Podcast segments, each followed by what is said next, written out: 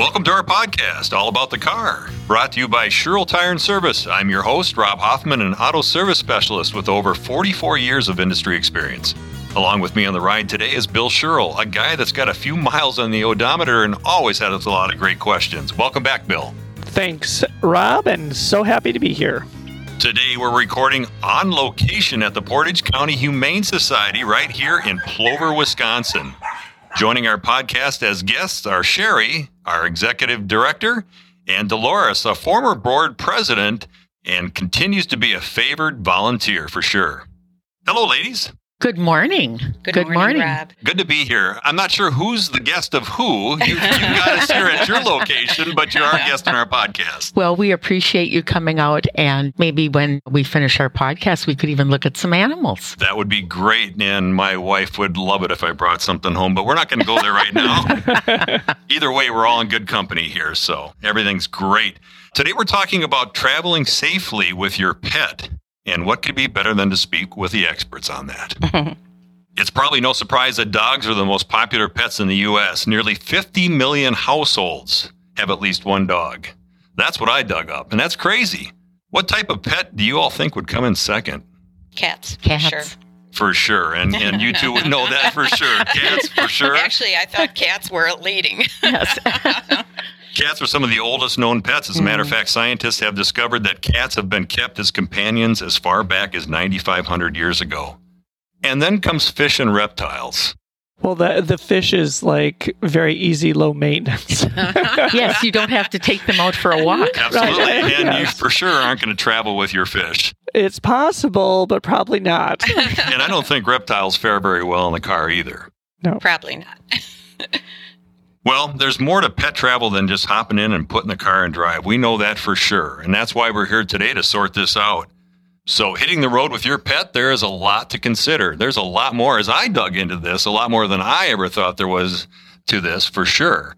First and foremost is going to be safety for everybody aboard. And that's not only your pet, but all of us as well, all the humans. Of course, the driver for sure. Things like restraints, pet travel gear, car carrier protection, a pre-travel vet checkup, identification, vaccinations, it goes on and on. There's all kinds of things to consider. We'll sort this all out later on. Pets are definitely part of the family and you know they need a vacation too. I think you'd all agree with that. In my research, I had come up with a 2018 survey. So we're going back a few years, but 95% of pet owners were planning at least one overnight trip. So what are the reasons that we travel with our pets?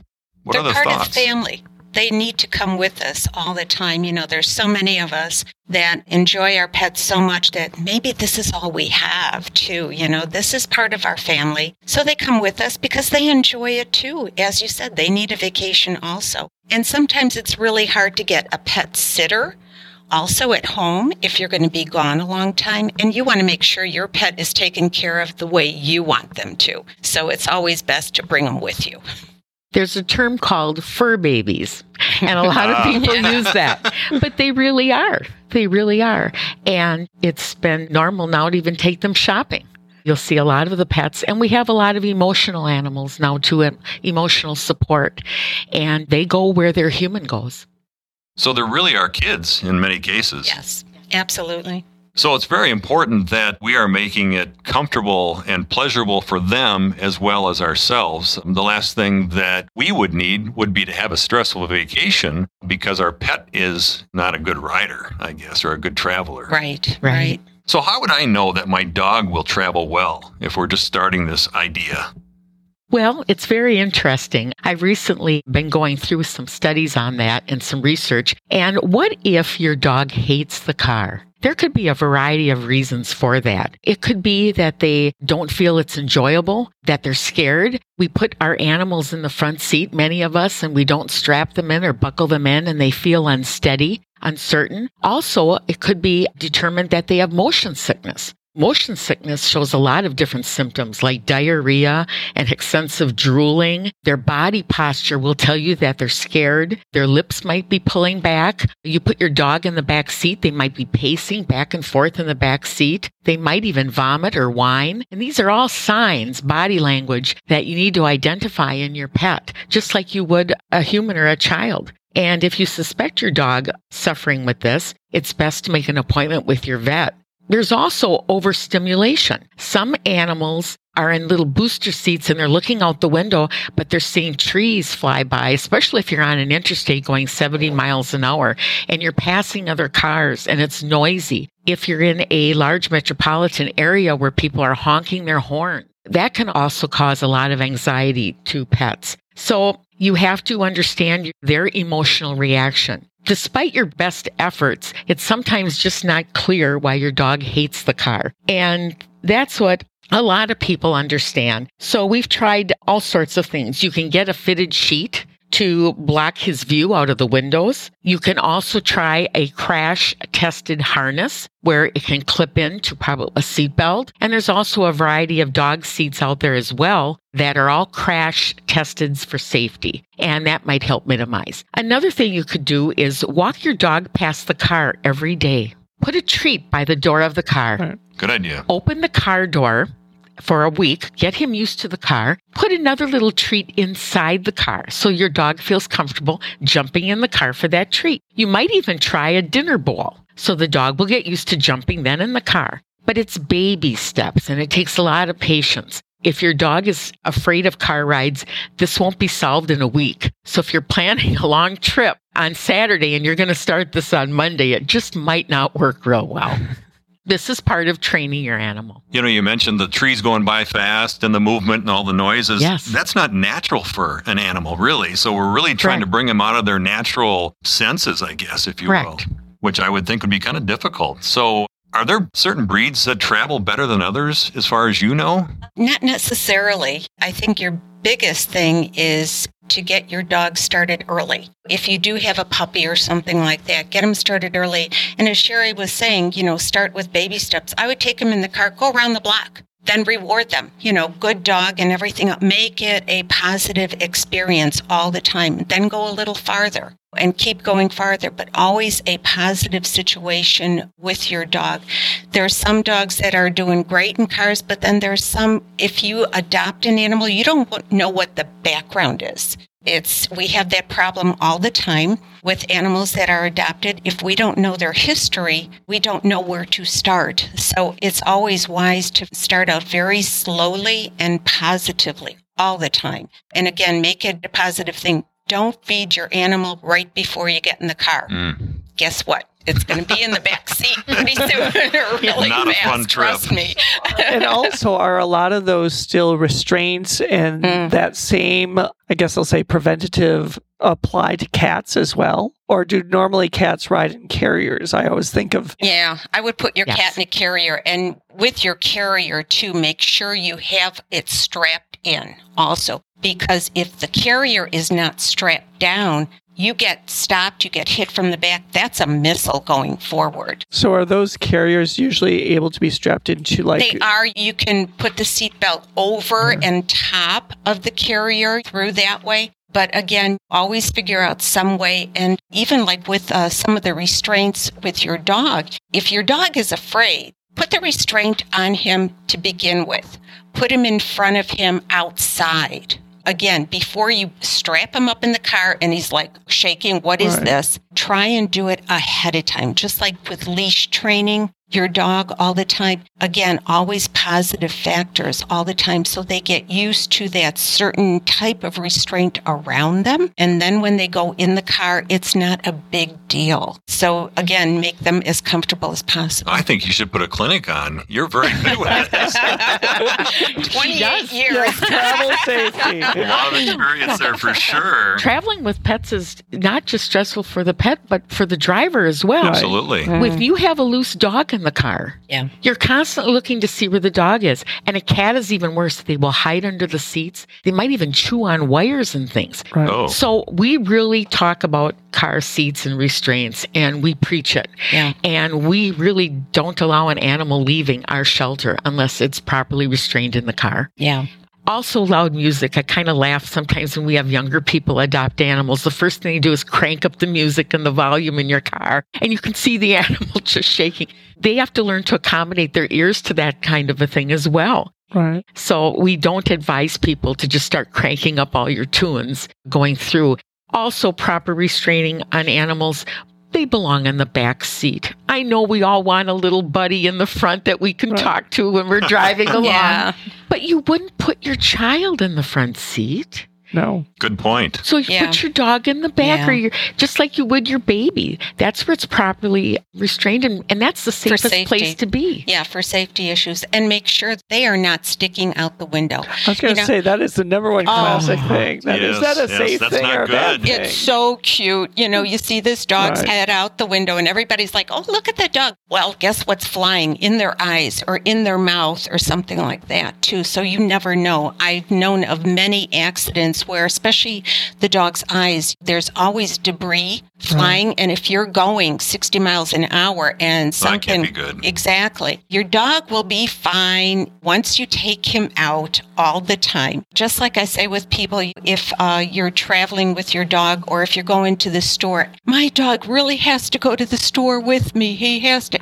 No, he doesn't. You know, take him around the block. Bring him home, he'll be happy, and then go to the store and take your time at the store, kind of thing. This way, your dog is happy. They don't know what happened. Everybody's good. So really, baby steps is what I'm hearing. Just Really? take it, take Yeah, it slow yeah. and make everything positive. Absolutely. Well, Absolutely. Someone recently asked me, isn't it illegal to have your dog roaming around the car or to put it in the back of your pickup truck? And in some states it is. But this is pretty sad. Over 80% of dog owners drive with their dog unrestrained in their Oh. car. And that's really sad. That's one thing we'd really like to change. And that's just according to surveys. With more states enacting legislation, driving with a loose dog could soon become illegal where people Right. live. In Wisconsin, there have animal statutes that make it illegal to transport an animal in or on a vehicle in a cruel manner, but they don't have anything about just everyday joyriding. Mhm. Yeah. And it's a loose animal in the car, which can be a distraction. Right. You know, we're talking about people should not be texting while driving, should not be on their phone. Well, if you've got your dog running from the passenger seat into your lap, back and forth, that's You're a distracted. distraction. You are Exactly. distracted. Exactly. And it's not just you. There's other cars on the road. Right. So you might be swerving or something like that, being distracted by your dog. So we have to, again, be safety in mind for everybody. So, do you have any good traveling dogs here for adoption? Sorry. well, now. we don't know. But you know, Yeah. that's interesting you bring that up because animals can't talk. And we don't know if some of the animals we Mhm. have had in here have been in a car accident. That would be another reason for them to be terrified to even get in a vehicle. Right. Yeah. Right. All the time. Oftentimes, you talk about a breed and the Sure. sort of temperament. Sure. So, their car riding is not usually built into the breed exactly. at this point. Exactly. It's varies based across all breeds. It's not breed specific at all. It's a learning process for all of us. Just as as we bring our children into a car, we don't know if our child's going to get car sick and everything Right. too, you know. So again, it's something we have to really think about and do those baby steps that we talked about all the time. Sounds like there's a lot of behavioral education and development before you travel well with your pet. Absolutely. A lot of great information. This is just information overload for sure. It's hard. It's hard. it's hard to even remember that we're Yeah. in a All About the Car podcast Yeah. here. Oh, yeah. But this is all Yeah. about travel Yeah. and with our kids, so to say, our, Yeah. our pets for sure. I would say too, as you said, all about the car. Make sure your car is tuned up, as you well know. You know, make sure everything is checkpointed on your car because if you break down, then you have you and you got your dog to worry about too. So I think that's the biggest thing. Step by step, have the car checked out for going on a trip for everything. Make sure you're gassed up, whatever you have to do, and make sure everything is safe. And it starts right there with your car being safe Absolutely. and driving ability is good, and then go on to the people and your dog. Well, there's a lot to consider, like we said in the very beginning here. There's a Mhm. lot to think about and consider, not only our pets, but ourselves as drivers, our, our other passengers, and now our car. We got to worry about all this. Everything's got to be ready to go and ready to roll for sure. As we always do, we take a side trip on a road trip, Wisconsin. So I thought it would be fitting that we looked for a dog friendly destination. So I did some research on two Dells boat tours, and that's the Wisconsin Dells, which is a very popular Wisconsin destination. But very dog friendly. You can bring your dogs on the boat. They make a couple stops where you can get off and the dogs can do their things. And I'm assuming cats as well. That might be- be tough. That might be a real interesting boat ride. But they do say that as long as they're leashed and there's plenty of room on the boat, they hmm. have no problem with it and they actually support it. These boat tours have a Bring Fido guest rating and scored a five bones out of five bones That's Wow, awesome. That's great. by Canine Critics on Bring Fido. So this is all accredited to Pet Friendly. And has anybody been on the Dell's boat tours? I have years ago. I you have know, too. Yeah, yeah, Yeah. and they're fantastic. And what can you tell us about those if your memory serves you? I think it's it's just the nature, the beauty that Wisconsin has to offer, and especially in the Dells. It's just unique. This is why so many people from other states come to the Dells to see it because it's just a unique form that we have and we're lucky to have in Wisconsin. And I think what I've heard too is people from Wisconsin are so much more friendly, which we are. I agree. I agree with that And all for these tours are on the duck boats. So oh, talking yeah. about a ducks Yes. as pets potentially, you know, people have ducks Nice as pets. segue there. So, but I mean, they're the amphibious tours Sure. that you go on land and then you go to the water. That I did that. Oh, it's probably only five years ago. Oh, that okay. some people again were visiting and like, where do you go? That's a short day trip somewhere in the state, and the Dells was a great destination this summer, Yeah. and we took a boat trip. I hate to say this, but of all the times that I've been to the Dells, I've never seen the rough cut part of the Dells. The reason the Dells Oh, are there, you know, already as a destination, I've always been the glitz and glamour and the water parks and Right. Okay. and the touristy thing. So The rock formations Oh. is what makes the that's Dells. what really started the whole thing, Yes, right? the Dells. the water, the river, the Exactly, glaciers, yeah. all the glacier runoff, Yeah. all that type of thing. But that that goes well beyond my, you know. I'm just curious. Do they supply little preservers uh, for the oh, dogs? good question. Good feedback. I do not know. I did not come up with any of that information. But that is a great question Yeah. about you know Life boat jackets. safety, talking about traveling outside of the car necessarily. But if you're going on your boat, that's oftentimes the case. Always, yeah. Another thing I would think about is I think that would work great for smaller dogs, but some of the larger dogs would probably take an entire row. you may have to buy a separate Yes. cha- seat for Yes, yes. And I would think before you take your dog on there, you'd make sure your dog does not have dog anxiety with That's other dogs. That's what dogs. I was wondering. How does that mix work? You never know what you're going to get, right? I would be leery of that, to be honest with you. And I don't know if they double check with the visitors coming on, if they have a certain questionnaire for the visitors. Mm-hmm. Is your dog friendly with other dogs? Have all of its immunizations, rabies. Does he have a history of biting or anything like Yes. that? You know, because it can get tricky, especially as Sherry said, if your dog has an- any anxiety whatsoever. Have they been on a boat before? Right. If this is their first time, you know, we better be Right. I'm a real Fine. Debbie Yeah. Downer, aren't I? Break this up. This was supposed to be a fun road trip. I know.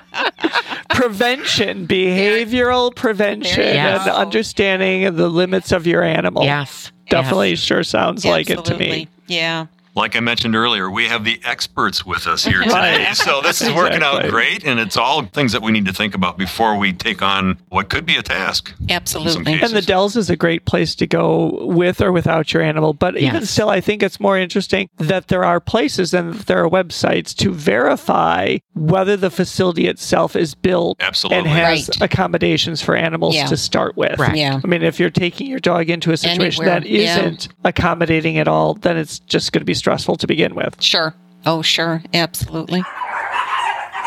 Well, let's take it back to the road here. Let's kind of sort some of these things out a little further in detail. A lot of these things we've already talked about already in regards to safety and preparation. Uh, pet restraint systems, there's a lot of different things out there, different types of restraint systems that I found. What do you think is best? And I, you may have touched on this earlier. The best really is go to a good pet store and everything because most of those people have the experience and they have the products there that will show you and you can measure your dog then too. I've seen it a lot of times people will come in with a little chihuahua but they'll buy this pet restraint that's way too big for them Oh, so they're not secure enough. So always make sure that the pet restraint is secure also to your car and fits your dog's size and its needs and everything. Maybe it's just a little car seat that's buckled in really good. Maybe it has to be a carrier. You just don't know depending on your dog and again, the size of the dog. I uh, would also like to add to that that the Center for Pet Safety is an organization mm-hmm. that does dog equipment crash tests at 30 miles per hour. Oh, really? Which that's really important. Yeah. So before you buy,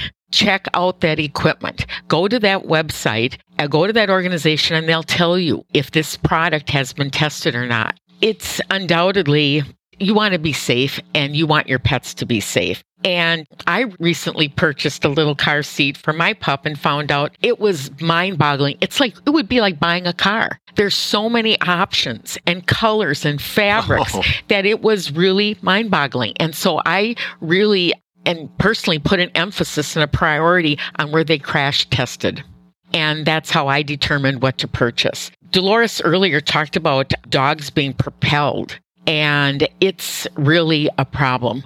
I guess I'd like to dedicate this part of the podcast. Linda Leindecker, if you're listening, Linda is an EMT in Plover, and she came to us and she said, as an EMT, when you're out on the highway and you're out on the roads and there's a car accident, she said the animals suffer the worst especially when they're not properly restrained. Restrained, yeah. And so before someone adopts, uh, when we sit down and have our closures with them, we always ask them to please make sure in the future that their animals are properly. Yeah, think restrained. about that all the time. Especially like people are driving in pickup trucks. You always see that dog in the back of a pickup right. truck. Yeah, that just cannot be a good thing at all. It's really not. You can put your dog back there, make sure you have proper restraints back there for them because again, all you need is a slight bump. Right. And your dog can be a missile all the time. And I caution people also, again, going back to the little dog in the front seat sitting on your right. lap. If you're in a crash, you've got the steering wheel, then you've got your airbag Bag. and your dog between you. Boom, boom, boom guess the who gets crushed? Is, right, is not engineered for a dog. Exactly, exactly. Yes. So as much as you love your dog, love them even more and restrain them so they're safe and everything, and they go home with you. Harness systems are one way to help mm-hmm. with a mm-hmm. car seat, mm-hmm. but those are also tested and they're critical in harnessing your dog inside. I've got a little pup, it's a Shih Tzu, and he wants to look out the window. And some of them come with little booster seats. Oh. Well, be wary of those too, that you're not too high up, that he's actually sitting out of the car seat instead of sitting in it. And he likes to look out the window, and that's great in the back seat. But the harness is critical, a really good harness. Yeah, absolutely. Now, is there such thing as allowing your pet to travel in the camper? No, pull behind camper, uh, pickup truck camper. Is that, that, I wouldn't advise either. Un- again, unless you have some kind of restraint system within the camper. I don't know if that's even legal because I know people cannot travel in a camper that you're pulling or something. So I truly do not know what the legality system is state to state. But it doesn't sound good. It doesn't sound good. No. But again, if you do have your pets in a camper in the back, again, put them in some kind of restraint system where they are not subject again to be missiles in case something happens. Even if you stop fast, let's right. think about it. Put a glass of water on your dash, and if you stop fast, boom, there it goes. Well, there goes your dog or your cat also. And some leashes can even act like a, a choke a yo-yo. Yeah. Yep. Oh. They will just uh, boomerang out and boomerang back because it's on that animal's neck. Yeah. Again, proper restraint, not just restraint, but proper restraint for your animals and the safety. A lot of good restraint information to take note of here for sure. And I hope you're all out there were taking good notes because there's a lot of information here I want to go back also now to our conversation previously where we're talking about getting your pet accustomed to and ready for and used to a car and a car ride. And baby steps, we talked all about that too. So let's picture ourselves making this trip with our pet. I always refer to dogs in this case. We're not talking too much about cats. I don't know how well they travel, hmm. but in the event of a dog, I mean, how often should we stop our cars for a break? Let's say we're heading out to California, long trip.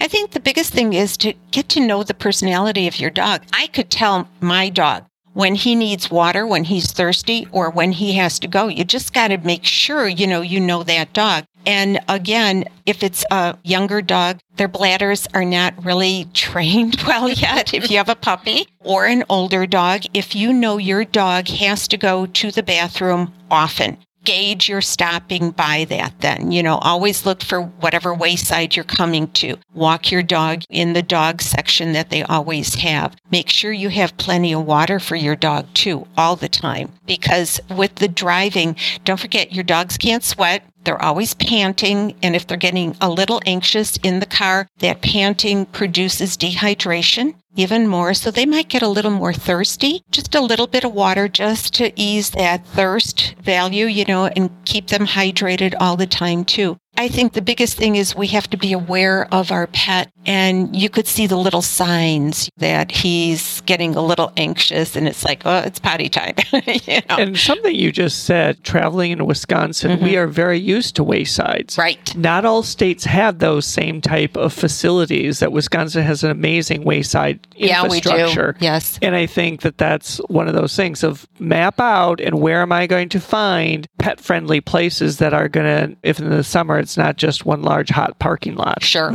sure all the time. Yeah, I know when I travel with my dog, my husband and I, I'm always keeping track of how many more miles to the next wayside or something right. all the time. Sure. So then I know, okay, we do have to stop for sure because I know my dog's going to have to go. And just to make sure you don't have accidents in the car. Reminds me of traveling with kids when they when my Bingo. kids were young. Right. you got to look at the next That's exit. It. Yep. There's another exit coming up here. You're still going to get there. You're yes. still going to get yes. there. Yeah. And your dog can't ask, how much farther, Dad? Yes, yes. Absolutely. Uh, so let's talk a little bit more about feeding on these long trips. So obviously your cat or dog or whatever you've got with you has to eat as well. So now I read that you shouldn't feed in, feed them in a moving vehicle. Is there any truth to that? Yes. I mean, depending on what you're doing, to be honest with you, sometimes I might give my dog a little treat or something to keep him calmed down, but not a full meal all the time. This is when we all stop and then you can feed your dog accordingly. And your dog should be on a time schedule anyhow. We feed our dog in the morning. Maybe you give him something in the afternoon, maybe towards the night. So again, knowing your dog's schedule keep them on the same schedule. So keep them on the schedule they're accustomed to. Bingo. Oh. And the same food right? And yeah. the same food that they're used to. So you're stopping for a cheeseburger and it sure is good, but if your dog's not accustomed oh. to it, oh. that would not be so. this is ride. not the time to go off the diet right, like no, right. humans often do when they're traveling. Exactly. Yes. So ice cream, yeah, candy, correct. chips, yeah. all the good convenience store yeah. foods. Yeah, a pet really. going at the ice cream shop. You don't want to do that while you're traveling. Nope. Again, it might wind up in the back seat. Yes. Oh, that's yeah. That would Paper not be towels, good. folks. yeah. When's the last time you should actually feed your pet a meal before you start the trip? Again, I think it depends. Stay on schedule of their feeding schedule. If they do get a little anxious in the car, start out with a little bit more of an empty tummy don't feed them as much. And as the day goes on, then you can feed them a little bit more because they're more apt to settle down more. So if you are traveling and their next feeding time is like, say, in two and a half hours, well, then you can feed them a little bit more, but I would not overfeed them at all. Good information for sure.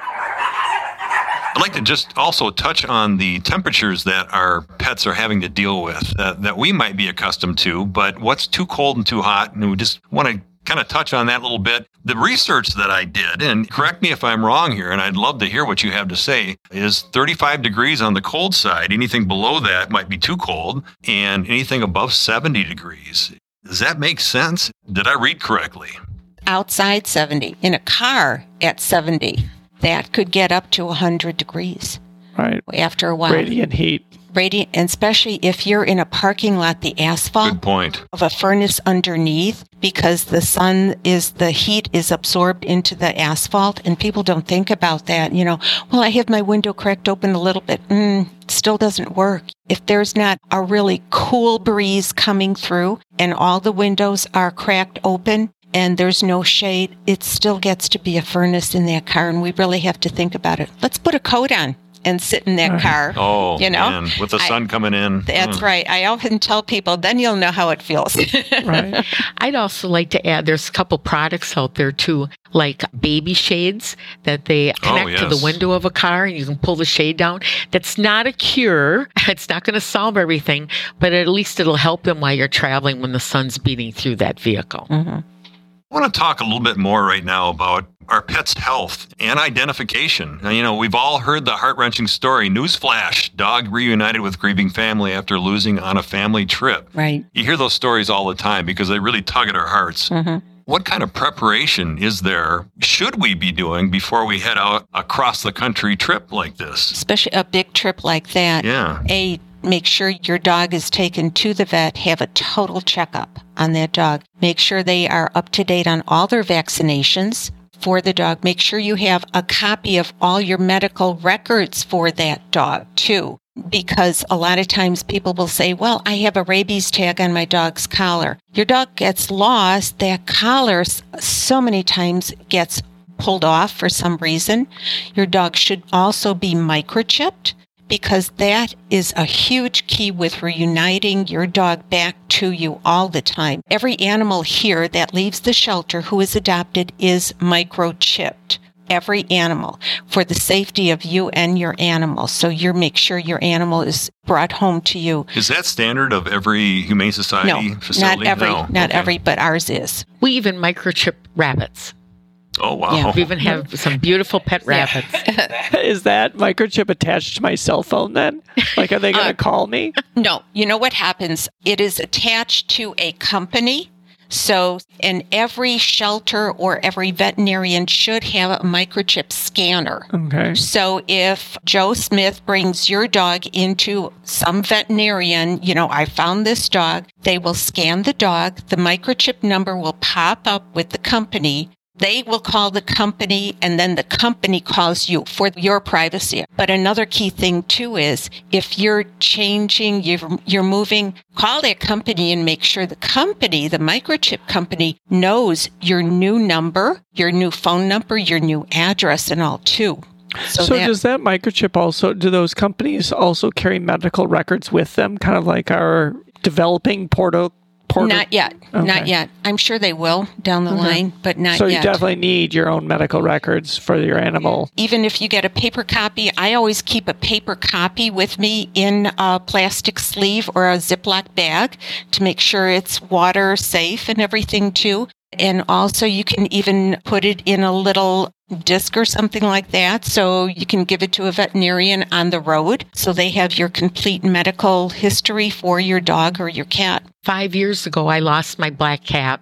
And when you're looking for a cat, you're looking for a black cat. There's probably a million of them. It in wasn't Portage at County. nighttime, does it? Wa- wasn't Yes, either. it was. of course. Of We course. just talked about that. White dogs in the winter and Yeah. black cats at night. and for four weeks, he was gone. And I received a call from a local uh, veterinarian here in Plover. And he said, Are you missing your kitty? And I went, Yes. How do you know? Because we've got him right here. Wow, that's awesome. We preach spay and neuter, don't we, Dolores, all the time. But I'll tell you what, microchip is right up there with my uh, big list. Yeah. That's a happy ending to a great story. Yes, it or a sad story, I should say, but a great ending for sure. You had mentioned this earlier too about getting your pre-travel veterinarian checkup, and current vaccinations are also important before that trip as well. So there's a lot of things to really consider, more than ever than I ever thought.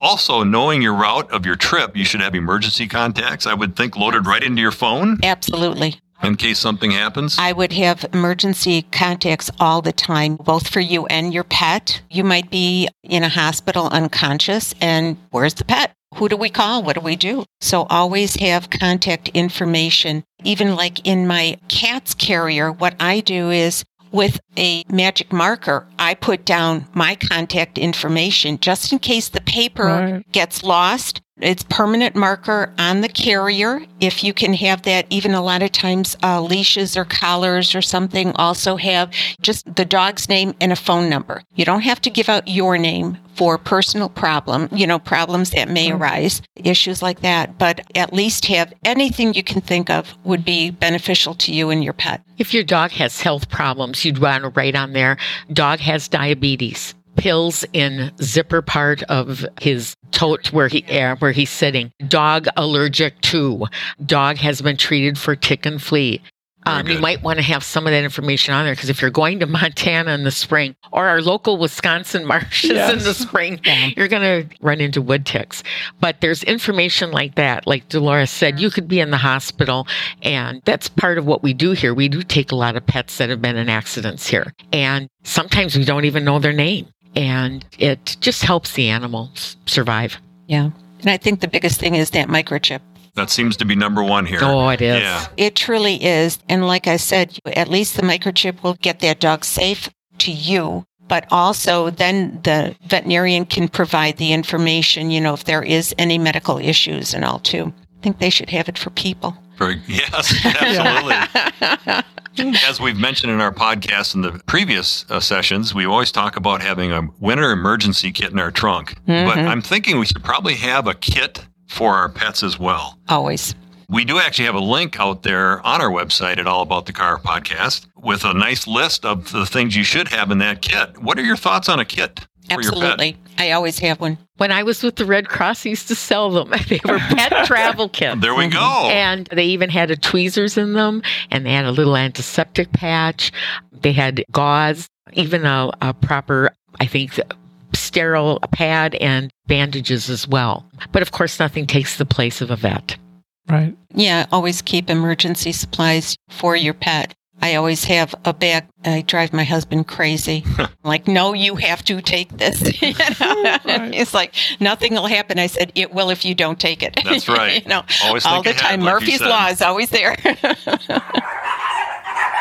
Well, we've covered a lot today. We really have the complete program here for traveling with your pet, without a doubt. We talked about the pets are our family. They're our kids. They need a vacation too. And we talked more about the pet restraint systems, the different types, what's best, what works the best, what not to do, and also health and identification. We took a side trip also to the Dells for a boat tour, dog friendly boat tour. And we have a link on our website as well at All About the Car podcast. So make sure you check that out and get more information on a trip to the Dells.